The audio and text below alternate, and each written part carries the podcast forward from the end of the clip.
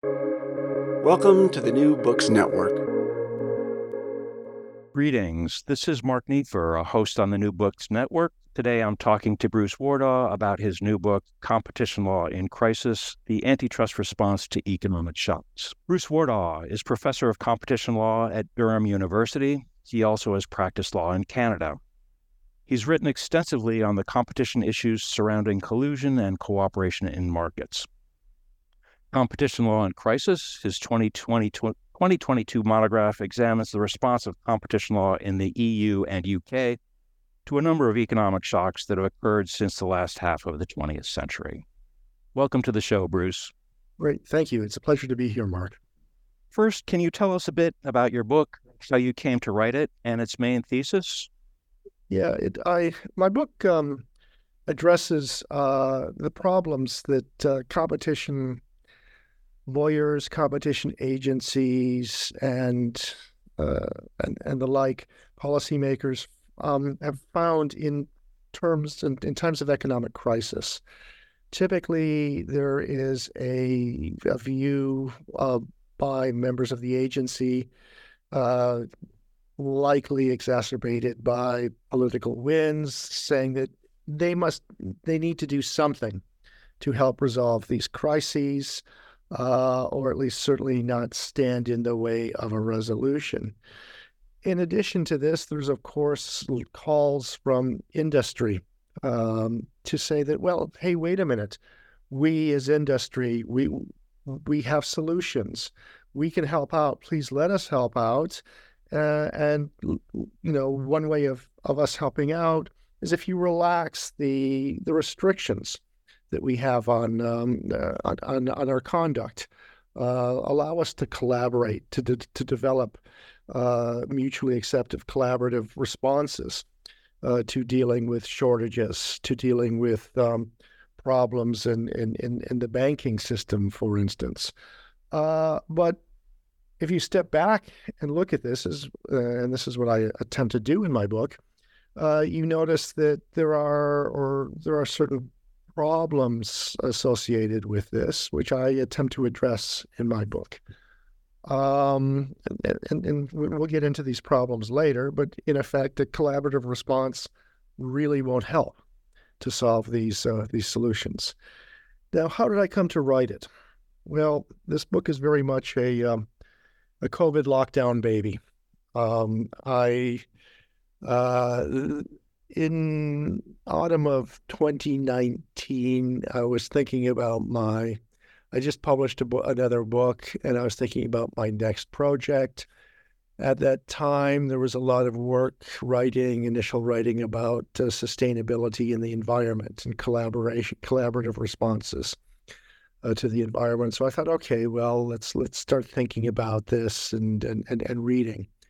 Uh, uh autumn 2019 turns into Christmas 2019, turns into January of 2020.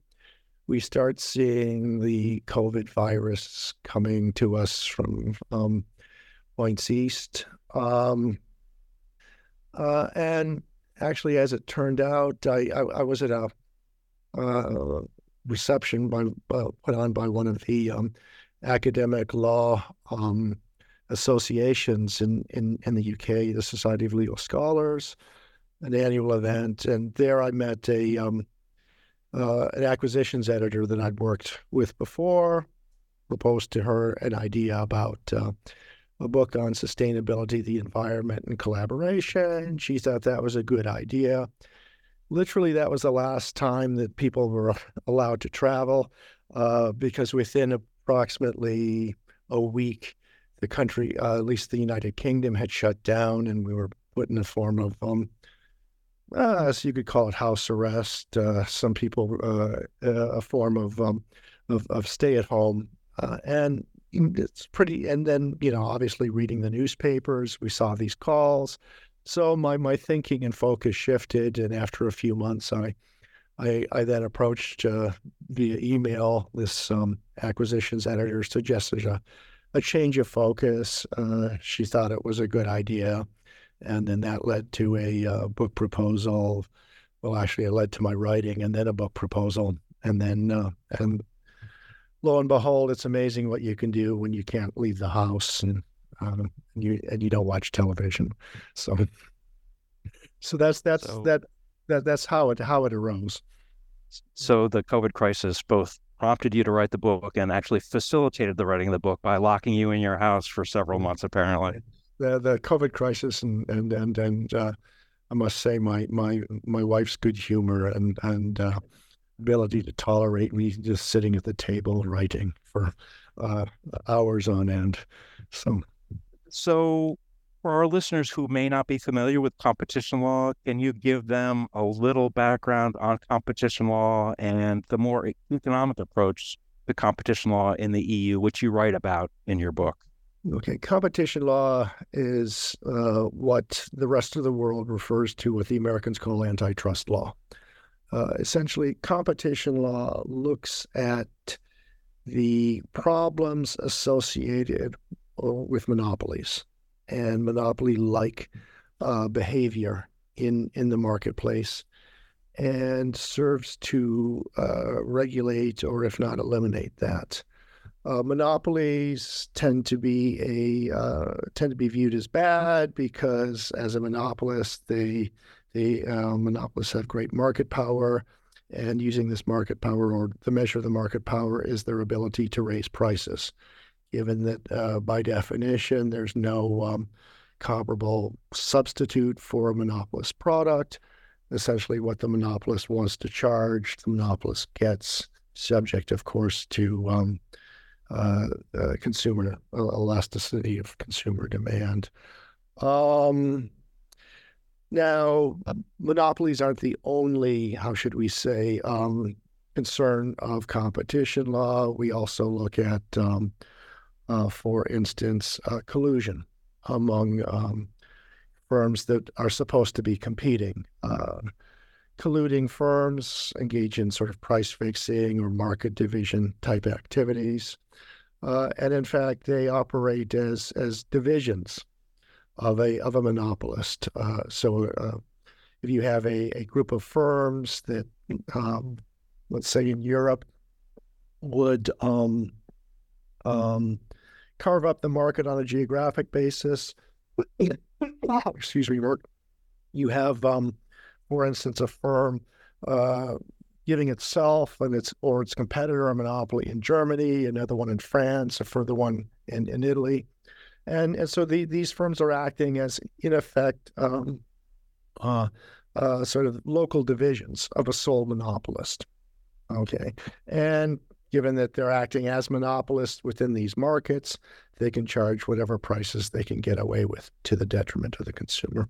The other aspect that we look at in, in, in competition law is, of course, merger control. We're worried about firms merging together, jo- joining together uh, to become dominant or have a monopoly or a quasi monopoly, and to use that uh, that power in the market to uh, to raise prices uh, to the detriment of the consumer.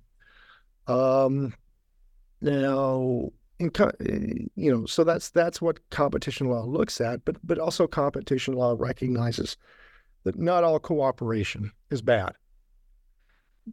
Uh, we um, there are, in fact, uh, good forms of, of cooperation, um, industry-wide cooperation to set on industry-wide standards uh, is very important. Uh, take, for instance, um, mobile phones uh, cell phones, uh, to use the American term, North American term. Uh, a cell phone uh, requires certain standards, uh, uh, you know, Bluetooth standards, standards for using what MP3, MP4, standards for sending pictures.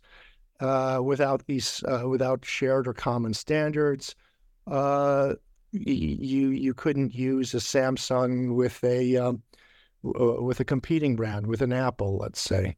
Um, if, if Apple chose one one form of communication and uh, and Samsung another, there's currently a controversy about the iMessenger, but that's that that's a different a different sort. Um, research research and development. There are complementary um, uh, complementarities in uh, in in firms' knowledge and firms' uh, ability to to engage in research We saw this in COVID. Um, for instance, um, if we look at all the uh, the vaccines, the Western vaccines that were produced, and by Western I mean not the, the Chinese Sinovac or the Russian Sputnik, but with the exception of the Johnson and Johnson vaccines, all the other vaccines were uh, a result of cooperation between uh, two or more uh, firms that um, uh, that had complementary um, um, expertise. And uh, through this cooperation, uh, we developed a series or a number of very, um, uh, very important tools uh, to to um, to combat the co- the COVID virus. So this is what competition law does. It looks at the what it, what it was economists call the market failures associated with um, with monopolies, trying to sort out, in in effect, good monopolies from uh, or good good collaboration from bad uh, monopolistic behavior. Now I talk about uh, the EU. This is uh, my my book is, as you rightly point out, Mark, um, very much oriented towards an, uh, the EU law, um, uh, and and the so-called more economic approach. Now, the the EU's how should we say um, history of antitrust laws is is, is somewhat different. Um, the Americans, uh, the American response was what 1890 with the Sherman Act, a year behind the Canadian response, uh, as I'm going to plug that.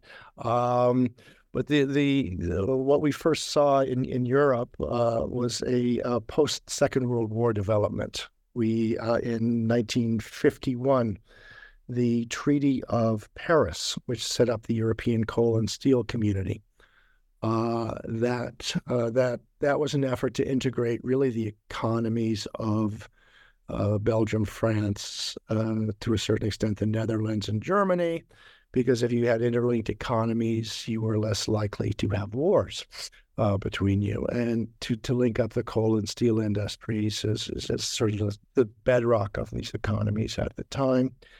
Uh, that treaty had uh, some com- competition provisions, uh, provisions uh, prohibiting um, uh, collusion and and and monopolistic conduct. And these these provisions later became entrenched in the Treaty of Paris. sorry, the yeah the Treaty of Rome. Sorry, in 1957, which led to the um, the foundation of the European Economic Community, which later became European Community, European Union. Um, and those treaty provisions still survive today in, in almost uh, unchanged, well, in unchanged form. Uh, the what's changed is not the treaty, not the words of the treaty themselves, but how the treaty has been understood by competition authorities and by the um, by the European Court of Justice. Um, uh, which uh, is the ultimate uh, arbiter of, of, of, of European Union law. The early view of what the treaty's purpose is, and, and, and, and this includes, of course, competition law, was uh, was was one of market integration. Was to make uh, sort of a level playing field throughout the European uh, project, whether it was the com- economic community, the community, or the union to ensure that competitive conditions in one part of the um, of the European um, continent were identical, uh, as much or as close to identical as possible with competitive conditions in the other uh, in, in other parts. So, in other words, to you know to, to use that off quoted metaphor of a of a level playing field, so that German companies wouldn't have an advantage over French companies or or, uh or Italian companies and vice versa. Uh, so, and competition law was originally interpreted as sort of facilitating uh, this level playing field. Uh, and then uh, for about the first, I would say the first, well, eight, eight to 10 years of, um, of, of litigation. Uh, and uh, and once the uh, how should we say once market integration had been seen to be sort of semi-realized or or almost completed. Uh, there was also an idea, uh, again reflected uh, in the jurisprudence, that um, the competition law could be used to promote certain social or economic and social policies. So we saw relaxation of competition goals when things such as um, we had industrial crises, uh, such as uh, problems in the um, in the 80s and, and, and early 90s uh, in, in, in industries. For instance, when the synthetic fiber um, industry started falling apart in uh, because of lack of demand in, in, in the 80s. And then in, in the 90s, we had a similar problem with a lack of demand in, in the Dutch uh, brick industry. And uh, sort of the competition was Yes, one way of putting it would be that it was uh, sort of viewed as a, a, secondary to these these social goods, our social goals. Um, now, the problem was with looking at the at the competition from the social goals is that in many respects the agencies, or in particular the European Commission, that's responsible for the enforcement of uh, competition rules in Europe uh, lost track of the economics uh, of uh, surrounding certain issues. And this led to a number of embarrassing problems. The main problem is, is that it put Europe as a bit of an outlier, at least compared with the Americans uh, and the strong economic focus used by the American authorities, for instance, in assessing mergers. Um, now, what's the problem there? Well, in a merger of, uh, I shouldn't say of course, but in a merger, every jurisdiction affected by the merger has a say in whether that merger should go through. So, if, for instance, you had a large merger and it affected both, say, the American and the European market, if the Americans uh, approved the merger because, from an economics perspective, it wasn't um, it wasn't problematic, but the Europeans blocked it, uh, and arguably blocked it on the grounds of, of bad economics. Now you have a problem. The deal collapses and it looks like uh, a bit of European protectionism. So that's going to uh, really send uh, cross-Atlantic shockwaves or or a firestorm. That happened in, in, in the McDonnell Douglas merger, for instance. Then, of course, if you have a merger that is rejected by the, even within Europe, it has no, say, transatlantic consequences, but if it's rejected within in Europe, again on the grounds of bad economics. You have the parties to the merger wondering what went wrong and appealing this matter to the to the courts and the courts having sort of a better perspective on the economics, perhaps through uh, later economic expert evidence. Uh, and if that occurs, it's a bit embarrassing when the courts tell you that your economics is really bad. And that happened uh, in about in, in three cases in uh, around just at the end of the 90s, beginning of the, the 21st century.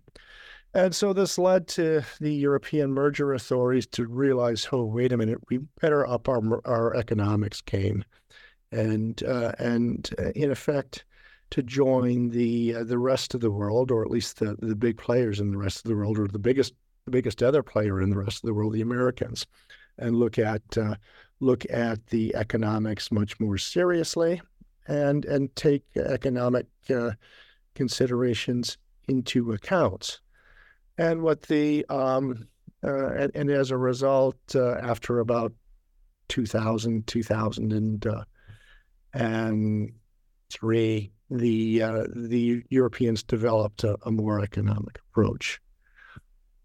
Um, uh, the more economic approach really involves two um, two two strands. The first strand is only economic consequences, such as consumer welfare matters. And that secondly, the tools of orthodox price theory, with maybe a little bit of game theory thrown in, are the uh, appropriate tools to measure this. Now, the adding to all of this was uh, was uh, what happened in May of 2004. Um, in May of 2004, the uh, European Union went from 15 members to 25 members. Okay, that's a lot of extra um, um, uh, businesses to look after. Look after.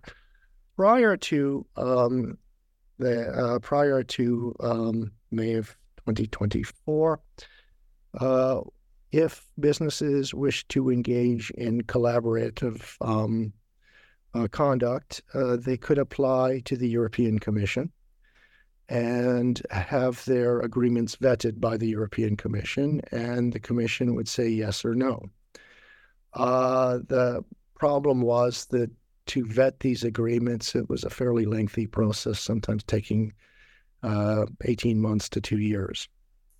Uh, of course, uh, given during the process of the vetting, there was a standstill 18 months to two years can be a long time in a market economy, and so the market conditions could change. So was, that was problematic.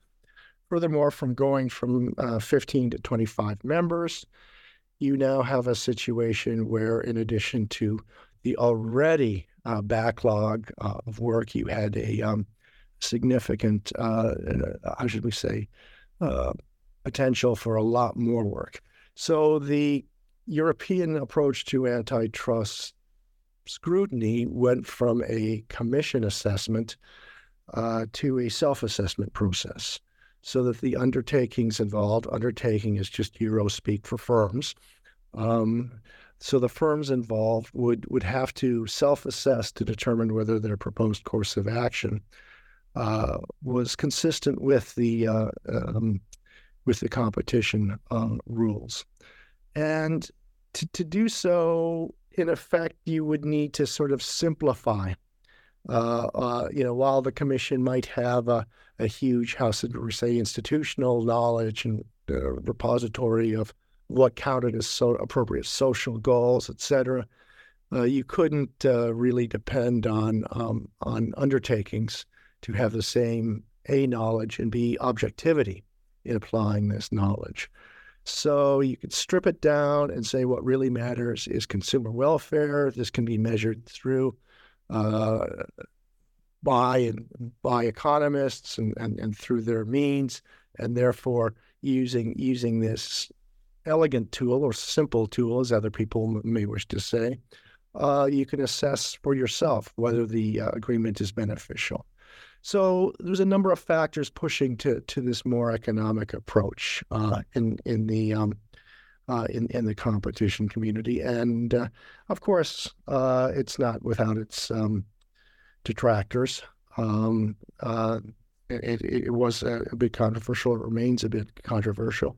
It's still present. It's still very much an element of um, of the uh, of of the European way of, of looking at at things. So with you know, so it was with this background that I um, I, I, I tended to look at these crises in, in the book.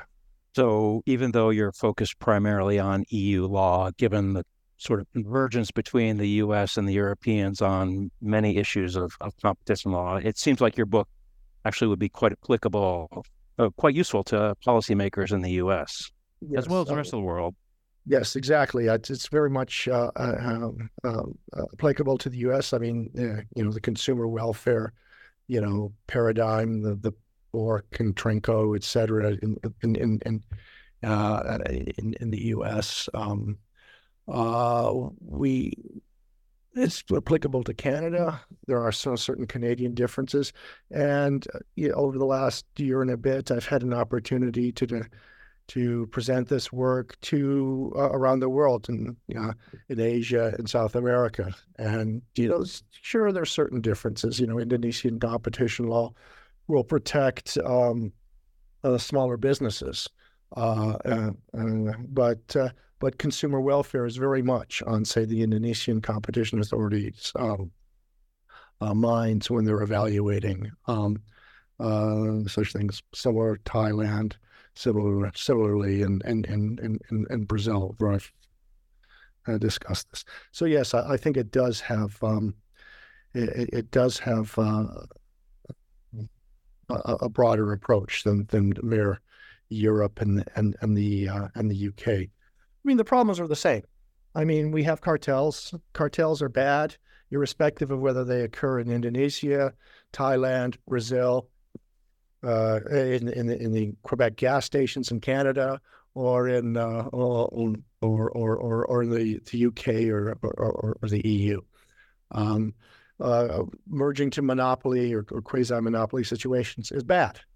It's bad for consumers. Uh, it's bad for small business. Um, so, irrespective of the of the, of the fine, um, how should we say the the fine differences, the core is uh, the core is really the same. So, so uh, the notion of market failure seems to play an important role in your work. I wonder if you could explain to our listeners what you mean by market failures and how they affect your analysis of competition law in times of crisis. Okay. Um, a market failure. Okay, let's let's go back to what a market is. Essentially, a market is. I mean, let's we can go back to this the wonderful vision that Adam Smith has of markets, which is on the whole accurate. You have a, a, a group of people acting in their sort of almost enlightened self-interest, or at least in their self-interest, uh, engaged in voluntary exchanges, and this tends to yield a situation where uh, an optimal amount of goods, an optimal meaning no underproduction, no overproduction amount of goods or services is produced. Um, uh, and, you know, given this, you know, I think it's fair to say that markets are an excellent, if not the best way of allocating goods and services. Um, uh, unfortunately, at times, you know, the the the market of the textbook economist uh, is, is is is imperfectly realized at times in in in real life. Uh, there are situations where, I guess, pursuit of um, of our own self interest uh, may not lead to the optimal uh, distribution, production, allocation of goods that the textbook would like us to believe it. And these are, are situations uh, that, that economists call um, uh, market failures. Now, there are a number of these. I mean, one one such market failure surrounds public goods, goods which uh, essentially are eh, not excludable, free to use. Um, uh, I would say uh, the, the, the classic examples are lighthouses and um, and and defense. Um, I would um, uh, you know you can't exclude uh, somebody who refuses to pay their tax from the benefits of uh, of, of, of being protected by the military, for instance. Um, uh, other um, situations are, are where you might have information asymmetries, where one party to an exchange possesses greater information than another and uh, trades on that and uses that information in, in the fairness of exchange. A third are externalities. Um, externalities are, you know, the, the again, the, the classic example of a negative externality is pollution. Uh, if um, if a good is produced uh, and as part of the production of the good, uh, pollution uh, pollution is created. This pollution is emitted into the atmosphere. The pollution obviously has a cost, but that cost isn't factored into the uh, cost of the good. So as a result, more of the more of the good, uh, the good is produced at a uh, at a pr- cheaper price than it would have been had that the, cost of the pollution been factored into it, and as a result, more of the good is produced than is uh, uh, socially optimal. And the final problem is is monopoly problems, or not a final problem, but a, a, another problem is, is monopoly problems, and the monopoly problems um, uh, associate with the, in, in, effect, the, the market power that um, monopolists have the ability of a monopolist to uh, to raise prices, uh, to to to be a a, a price setter rather than a in um, uh, in, in, a market. Uh, now, competition law deals really well. In fact, the goal of competition is to address the market failure associated with uh, monopoly problems. Um, competition law may not deal, in fact, I would suggest doesn't deal well with the other three market failures that I uh, I um, I look at. Now, the the real problem is if competition law is viewed as going outside of this domain of this um, uh, of trying to address more problems than in effect it was designed for, we get uh, we get a very odd or a very distorted view of what competition law a should what a competition law should do and b what um, uh, uh, what competition inf- agencies ought to be doing. Uh, you know, should competition, you know, if, if, if the competition agency is restricted to dealing with situations of market failure occasioned by monopolies, ought they get to be dealing with the market failure caused by externalities, perhaps uh, getting into an environmental issues? Ought they to be um, dealing with um, market failures occasioned by asymmetric or imperfect information, thereby adopting, as some competition agencies do, adopting a uh, consumer protection hat. Um, but uh, but my, my view is that we we, have a tool, competition law, uh, and and a tool that's fine that's designed for a certain task. And the problem is that once you start using a tool for tasks outside the task for which it was designed, you get problems. And and and you know, there's there's a there's the old adage: uh, to a hammer, everything looks like a nail. Well, to a competition lawyer, it may well be that let's expand the domain of, of, of, of what competition problems are because it, you know, well, we can actually find a competition problem in there. Yes, you might be able to find a competition problem in there, but it's buried among a larger problem that's perhaps addressed by or better addressed by other um, other tools. Yeah, one of the things I really liked about your book was the use of market failures um, and a consideration of what competition law really is intended to do as a way of helping to define the appropriate response of competition law to the various crises you address. Uh, and I would like to focus on a couple of the crises you discuss in your book, and perhaps we can start with the COVID 19 crisis, which played a critical role in your writing writing the book. Uh, and you discuss the COVID 19 crisis in chapter five. Uh, you begin your discussion by making some key observations about shifts in supply and demand, um, can you tell us about those shifts and their consequences for competition law po- and policy in the wake of the COVID nineteen crisis? Well, I mean, it was clear we had you know shifts of of, of shifts in demand, a sort of asymmetrical shifts in supply and demand. We had, um, for instance, competition law. At least here, we were. Um, um, um, you know, there was uh, immediately a demand for uh, things such as surgical masks, um, immediate th- things such as uh, uh, alcohol hand gels. Um, so there's an increased demand for that, limited supply uh, existing. Um, we know that when demand goes up, supply remains the same or drops, prices go up.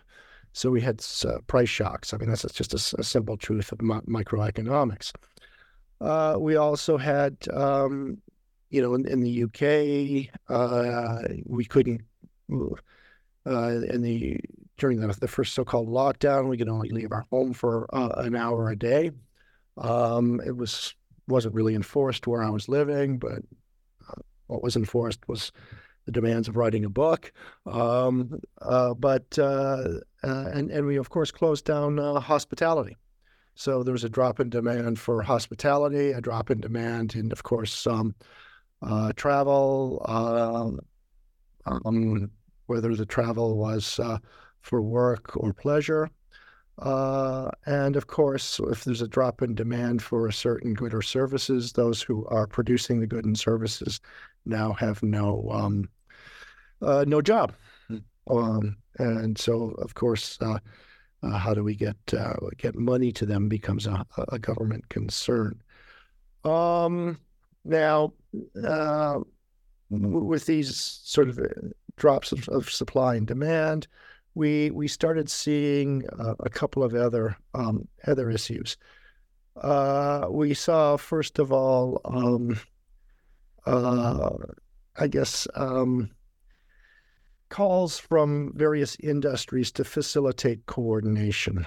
Um, for some bizarre reason, uh, globally, uh, certain things flew off the shelves of the supermarkets: toilet paper. Uh, pasta, rice. I can see pasta and rice as a good long lasting staple, but toilet paper, that was just, a, I think, uh, an, uh, literally an internet virus that, that affected everybody's uh, mode of thinking. But anyway, the, the fact remained uh, there was a, a, shortage of, of, of, of, certain goods. Um, and we saw in the UK uh, the grocery industry getting together and saying, hey, let you know give us an exemption. We can work together. We can ensure that supply chains are are, are well maintained that we can get these goods onto the grocery shelves that we can talk as as members of the grocery industry. We can talk with the manufacturers of toilet paper to get toilet paper out there uh, to, to to those that that, that need it uh, or want it. Um, um, so we had those calls. They were successful in the UK. The um, the grocery industry actually got an exemption from the uh, from the competition laws. Um, they were supposed to document uh, what they uh, what they talked about, but uh, the minutes of those meetings were very thin. Um, if you look at them, you know, we talked and that was it. Was basically what was minuted. Um, one wonders how uh, one wonders, and, and, and, I speculate in my book. Um, first of all, if the industry is collaborating on reducing the number of products. I mean, at one time, I think there were something like 27 or 37 different uh, brands and varieties of toilet paper on the uh, on the UK market. They would bring it down to a more manageable five or six brands. But you ask yourselves, what sort of interests do the do these companies have? Are they going to, you know, what what is their criteria for narrowing down this window? Is it the best, the most comfortable, or the most profitable? Uh, the cynic in me says it's the latter. Um, I think the cynic in everybody says the latter. The the other problem with facilitating coordination is we already know there's there's been a lot of um, how should we enforcement activities in the grocery industry in, in the UK. We know it's already existing. Uh, it, it, there is a fair amount of collaboration, uh, most of which is not legal uh, in the grocery uh, industry. Uh, now they've relearned their bad habits in COVID. How much of this is going to carry forward? It's it's really hard to unlearn something that the um, government has allowed you to do. So that's you know that's that's the first uh, first response in COVID to to these asymmetric market shocks. Uh, attempting to rein in excessive prices. Wow, we got um, you know you saw the two things that that you know a number of things went up. Uh, surgical masks they went up. Um, hand gel, the the price on that soared, and you know Amazon even in the stores it was uh, you could see some what people might regard as profiteering response to increased demand would be the other way of putting it. You ask yourself, um, okay, that's a normal market response. Um, what what what uh, competition agencies though they they tend to deal with not necessarily the prices, but the market conditions that allow for um, prices to uh, to increase. In other words, uh, the erection of, of, barriers to entry. Um, you know, typically, if if prices go up, other companies, other individuals see this as an opportunity to go into the market and bring new goods in and compete the prices down. Um, hand gels, very interesting issue. Okay. Um, I think I talked to earlier about going down to this this reception um, in London. Uh, I was in a taxi heading to the train station, and this was as you know, just as COVID was coming in, people wash your hands, use these hand gels. Now we had um, I was listening to one of these god awful talk radio shows uh, that uh, that the cab driver had on, and it was a representative from the hand gel industry talking about the hand gels. Okay, and now the hand gel industry has every incentive to ensure that it and only its products are being sold. That people didn't, like pharmacists, didn't manufacture hand gels that would allow uh, competing their price down. So uh, this this uh, somebody the, the the the interviewer was was suggesting, well, can't people make their own hand gel? For instance, take some um, um, um, methyl alcohol, isopropanol alcohol, mix it with aloe vera skin cream, and and, and use that as a uh, as a form of a way of disinfecting your hand. And the response was, no, no, you can't do that. You shouldn't do that. Well, why not? Well, apparently, according to this um, industry representative, it was because the molecule size of isopropanol alcohol was much greater than the molecule size of the molecules of ethanol alcohol found in the hand gels. And the molecules wouldn't fit well into the pores of the hands and therefore wouldn't be able to kill the viruses. Now, I'm a lawyer. Uh, I know, but I, I have a liberal arts background. I know a bit about molecule size and I know about virus size. I know what she's telling is completely false. What she's trying to do is trying to erect artificial barriers to prevent people from doing this. Uh, and therefore prevent pharmacists or for other people from from creating a, a, a perfectly not perfectly reputable, but what a solution that in fact was recommended by the WHO for um, uh, lower income countries. So, uh, so I mean, eh, so it's it's it's it's tearing down these sorts of market uh, market barriers that are that are um, uh, that, that are appropriate. That's job for the uh, competition authorities. The failing firm defense. Okay, uh, what's a failing firm defense? This is a, a, a defense in um, in merger control where if a company is, where an otherwise non-competitive merger would be approved by competition authorities if um, uh, if the firm that was about to exit the market, if their assets would inevitably be transferred to the other firm. That defense is uh, is allowed is is is a perfectly uh, legitimate defense in um, uh, in European um, merger control issues. Um, what was the uh, the but the in in the COVID situation, the um, there were calls by um, merging entities to relax the view, to relax the the otherwise strict criteria of the failing firm defense, to allow uh, otherwise um, non-competitive mergers to be waived through the merger process to save jobs or something like that. I argue that that's a bit that that that's a mistake. Okay, the the problem is uh, these mergers would have been or um, prohibited. They're prohibited because they're anti-competitive. They're anti-competitive in the face of a crisis. All crises resolve themselves eventually. Or at least all of these, at least to this date, all of these economic crises have resolved these these uh, have resolved themselves. And the problem, though, is is that the merged entity survives the end of the crisis. So, if if you were to relax um, merger control, you have a, a non-competitive or uh, entity um, uh, still existing and, and, and, and inflicting its um, anti competitive effects. after the merger.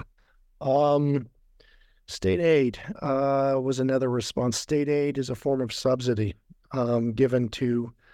It's used a lot in in, in the U.S. Uh, and it's just, well, the Inflation Reduction Act is a, a clear example of that. Uh, state aid is something that Europe frowns upon. It's part of the old um, level playing field that I spoke of a few minutes ago. And the idea there is to to ensure that, for instance, the French government doesn't give a lot of money to the to its automobile industry to make its cars cheaper and thereby hurt the German or the Italian automobile industry. You know, just as an example. Uh, but in in a in, in crises situations, um, uh, or in, in, a lot of situations, state aid is permissible in in the EU to to uh, in, in, cases where there's a European crisis or whether there's uh, severe disruptions to the economy. Now, uh, I think it was the first um, the first grant of state aid was was a Danish grant to essentially get money to people who were um, organizing, uh, that's right, music festivals. And that occurred within approximately, uh, I think that was about the mid, uh, about the 21st, 22nd of March. So it was, it was very early in, in, in this uh, production process. Now, if above a certain threshold, and the threshold's not that big, it's about 200,000 euros, uh, state aid has to be approved by the European Commission. Uh, and the European Commission was was quite good about this. Um, uh, in fact, they were able to approve most of these um, most of these uh, these grants within a short period of time, uh, 48 hours overnight, even and, and and during the weekend. It was a lesson that they learned from the financial crisis when they literally had teams in Brussels working overnight so that some some documents would come in at, at, at the end of uh, end of business uh, uh, on a Wednesday, and the the approval would be there on the Thursday morning. Um, uh, and and it, and it was a similar process. So so state aid in in this sense was used to, in effect, get money to those that whose income or or, or, or, stream of stream of money was lost as a result of a drop in demand. Obviously, if you have COVID, you're canceling your music festivals. Um, and therefore, those people relying on music festivals as a source of income would be without income. And uh, it, it, was a, uh, in this case, a national government decision to get money into their hands. So, uh, and, and I think on, uh, in this regard, the um, European Commission uh, was quite admirable in, in their way of approving it. I'm not a big fan of state aid. But uh, in, in, these circumstances, I think it was the, the, the lesser of the various evils uh, that, that were open. So maybe just summarize your views, um, it sounds like you you were somewhat concerned about um, facilitating coordination unnecessarily among firms during the crisis. It sounds like a focus on reining in excessive prices really is not in the domain of competition authorities, and instead they should be focusing on reducing barriers to entry. Yeah. Um, it sounds like, with respect to the failing firm defense, there you also seem to believe that uh, it's unwise to loosen those restrictions on the very strict defense. And then, last, with respect to state aid, uh, well, your your view on state aid is is is what it sounds like you're skeptical of the use of state state aid in these situations, or or uh, just need to recognize that it's not necessarily a competition response. This is not as this is in, in, in, many respects it's a welfare response. At least it was it was addressed as, as a form of, of, of public support of, of, of governmental support for for people. Uh, and, and, when it was uh, but it was but but it was ch- really channeled through um, uh, the the firms involved. So you the, the um, uh, and uh, so I'm, I'm, you know, I, I don't, I don't like, I don't like seeing large amount of government money being subsidized, being used to uh, subsidize um, uh, players in the economy. Um, uh, I, I, think the the the, the phrase that uh, uh, is, is, is corporate welfare. Um, I, am not a big fan of corporate welfare, but um, in, in in the banking in the financial crisis of 2008 and in, and in COVID, I see very little little other palatable alternatives. Um, you can't, ha- you know, the, the other alternative would be to just pull the plug and watch people starve, uh, and that's um, that's a bit in, uh, in, inhumane, um, to put it mildly. So you mentioned the financial crisis of 2008 a couple of times, and we we talked a little bit about state aid, um, but I wonder if you could talk a little bit. One policy we haven't really talked about is merger policy, and I wonder if you could talk about the use of merger policy uh, during the financial crisis, and uh, in particular, of course, financial institutions were were failing left and right, and so there were pressures I think put on competition authorities to maybe facilitate mergers that might shore up banks, um, might re- help recapitalize banks, or help them otherwise uh, survive uh, the financial crisis. I wonder if you could talk a little bit about merger policy in the context of the 2008 financial crisis. Yeah, the merger policy, and yeah, I mean that that's precisely what happened in in in the UK. Um, you know, the the first response of the government, you know, we we had a problem with the financial crisis that essentially we had two issues: we had a liquidity and a um, capitalization problems. Uh, banks first needed needed cash. You can give them access to cash so long as it was secured, uh, appropriately secured. The other uh, aspect was undercapitalization, so you had to get money into the into the banks. Now, people wonder what's what's what's the problem? Well, the the problem with undercapitalization is banks need a capital reserve to perform their functions, and among others, and what they need to do is they need you know their their function in the economy is really to finance. They're the oil that grinds the um, uh, grinds the engine of trade uh, you know, in, in, a, in, commercial law program, it's about buying, selling, financing, and transporting goods. And you need banks as intermediaries in the in the financial process. If banks are undercapitalized, their money goes back into replenishing their their capital, and it's and and and therefore doesn't go into the the uh, the real economy as it's often put. In other words, it's not lent out to people to finance trade. So no no trade, businesses, big or small, can't get hold of money, economy seizes.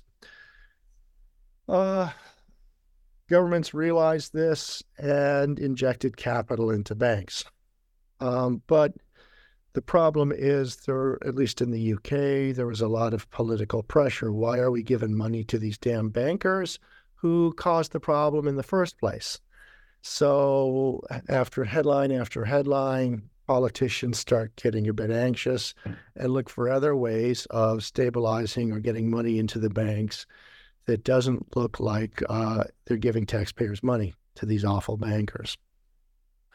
Um, one such way in the UK was through merger uh, policy, and that was to take a bank that was un- in trouble and merge it with the um, uh, a merger with a um, a bank that wasn't in trouble. And in my book, I talk about one such uh, one such merger, the um, uh, HBOS um, uh, merger, Halifax Bank of Scotland, and Lloyd's. Now, the idea was that if you could merge these two banks together, the assets of the good bank would balance off the assets of the bad bank. You wouldn't need uh, government to shovel more money at it. The newspapers and thus the people would be happy. Um, now, the, the problem was that this merger uh, was anti competitive. Okay, all mergers had to be looked at. It involved uh, uh, it would involve, it not only would involve, it would, yeah, it, it involved uh, the anti-competitive nature would manifest its um, itself in the, um, in effect, reduction of banking services to a large, large parts of Scotland. Okay, uh, a non-insignificant part of the um, uh, of the United Kingdom. Um, now, the competition authorities quickly examined the merger. Fortunately, they had data from previous um, investigations that they could rely, and soon within a, I think it was about a week, uh, was able to determine that this this was not this was not a good idea from a competition perspective. Uh, and uh, on that basis was uh, they were going to um, we're going to block the merger. The UK government, in its wisdom, decided to literally change the merger rules overnight, literally overnight, to allow uh, the government to wave through mergers that were in the interest of the stability of the British banking system and this was deemed to be in the interest of the stability of the, banking system. The merger was approved.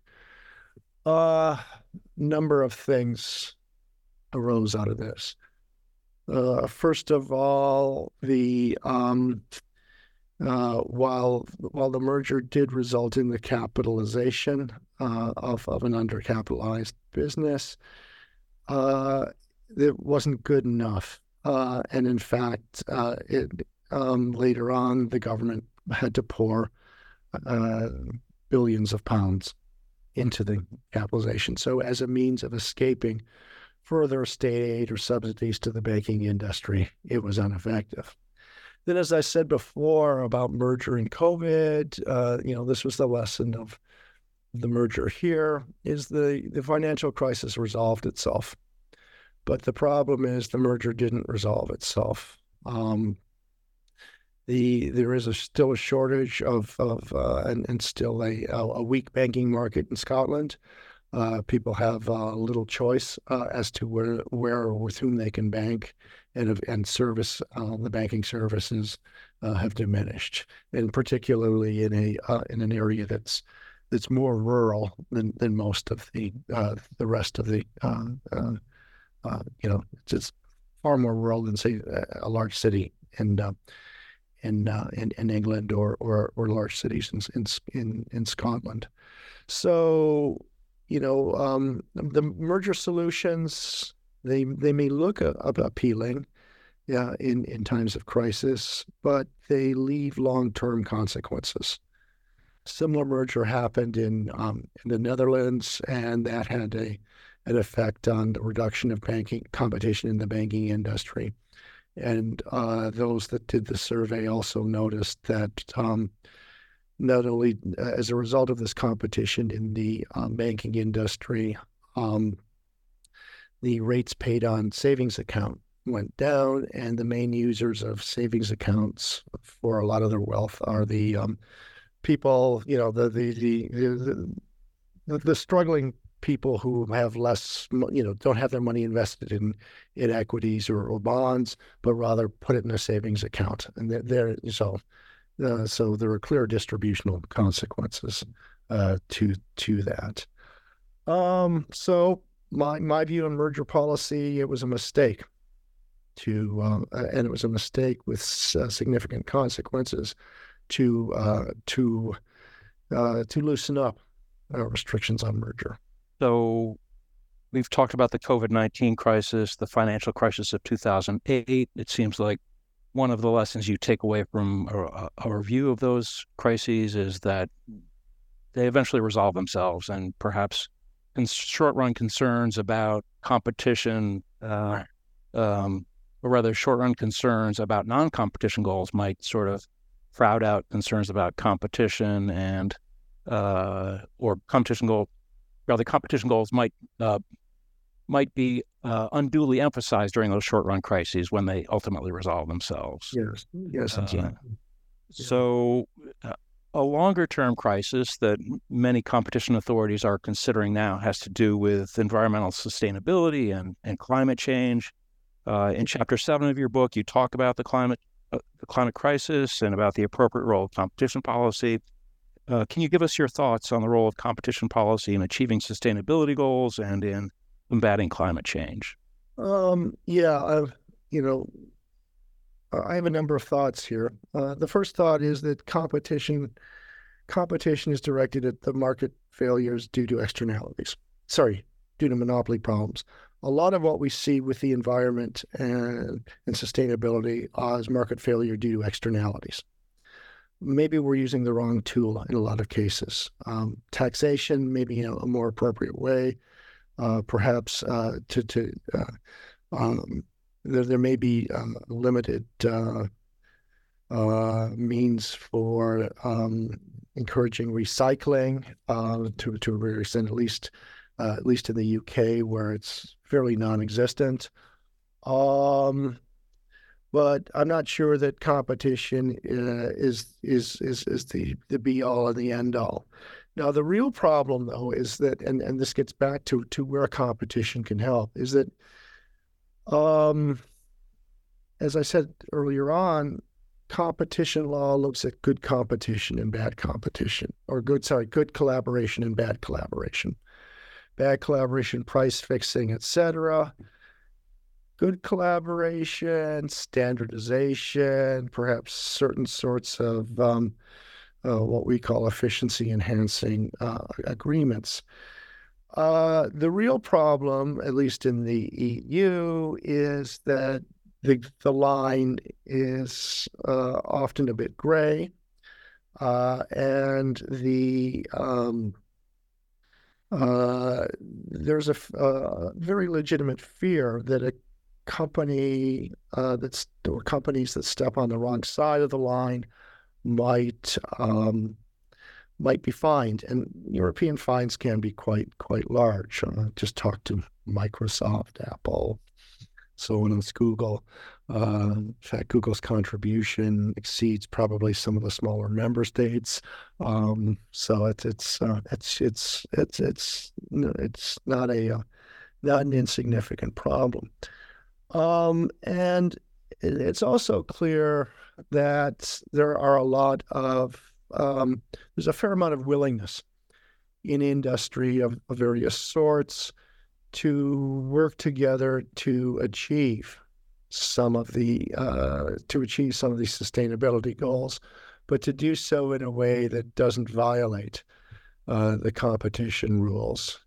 Now, the real problem is, given self-assessment, given the uncertainties and the legitimate fear of fines, um, it may well be the case that, uh, uh, in fact, it is the case that uh, a lot of good initiatives aren't considered and certainly not implemented.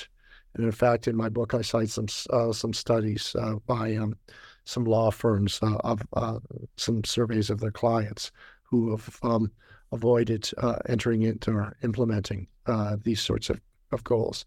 And the the real concern there is, or the, the the the real way around this is for the competition agencies to to engage um, uh, to a greater extent with their um, stakeholders, with industries, uh, to have clearer guidance, and in cases and in, in, in novel cases, to perhaps issue um, uh, comfort letters by saying we've examined your proposed agreement. We don't see a problem with it. We're not going to prosecute you.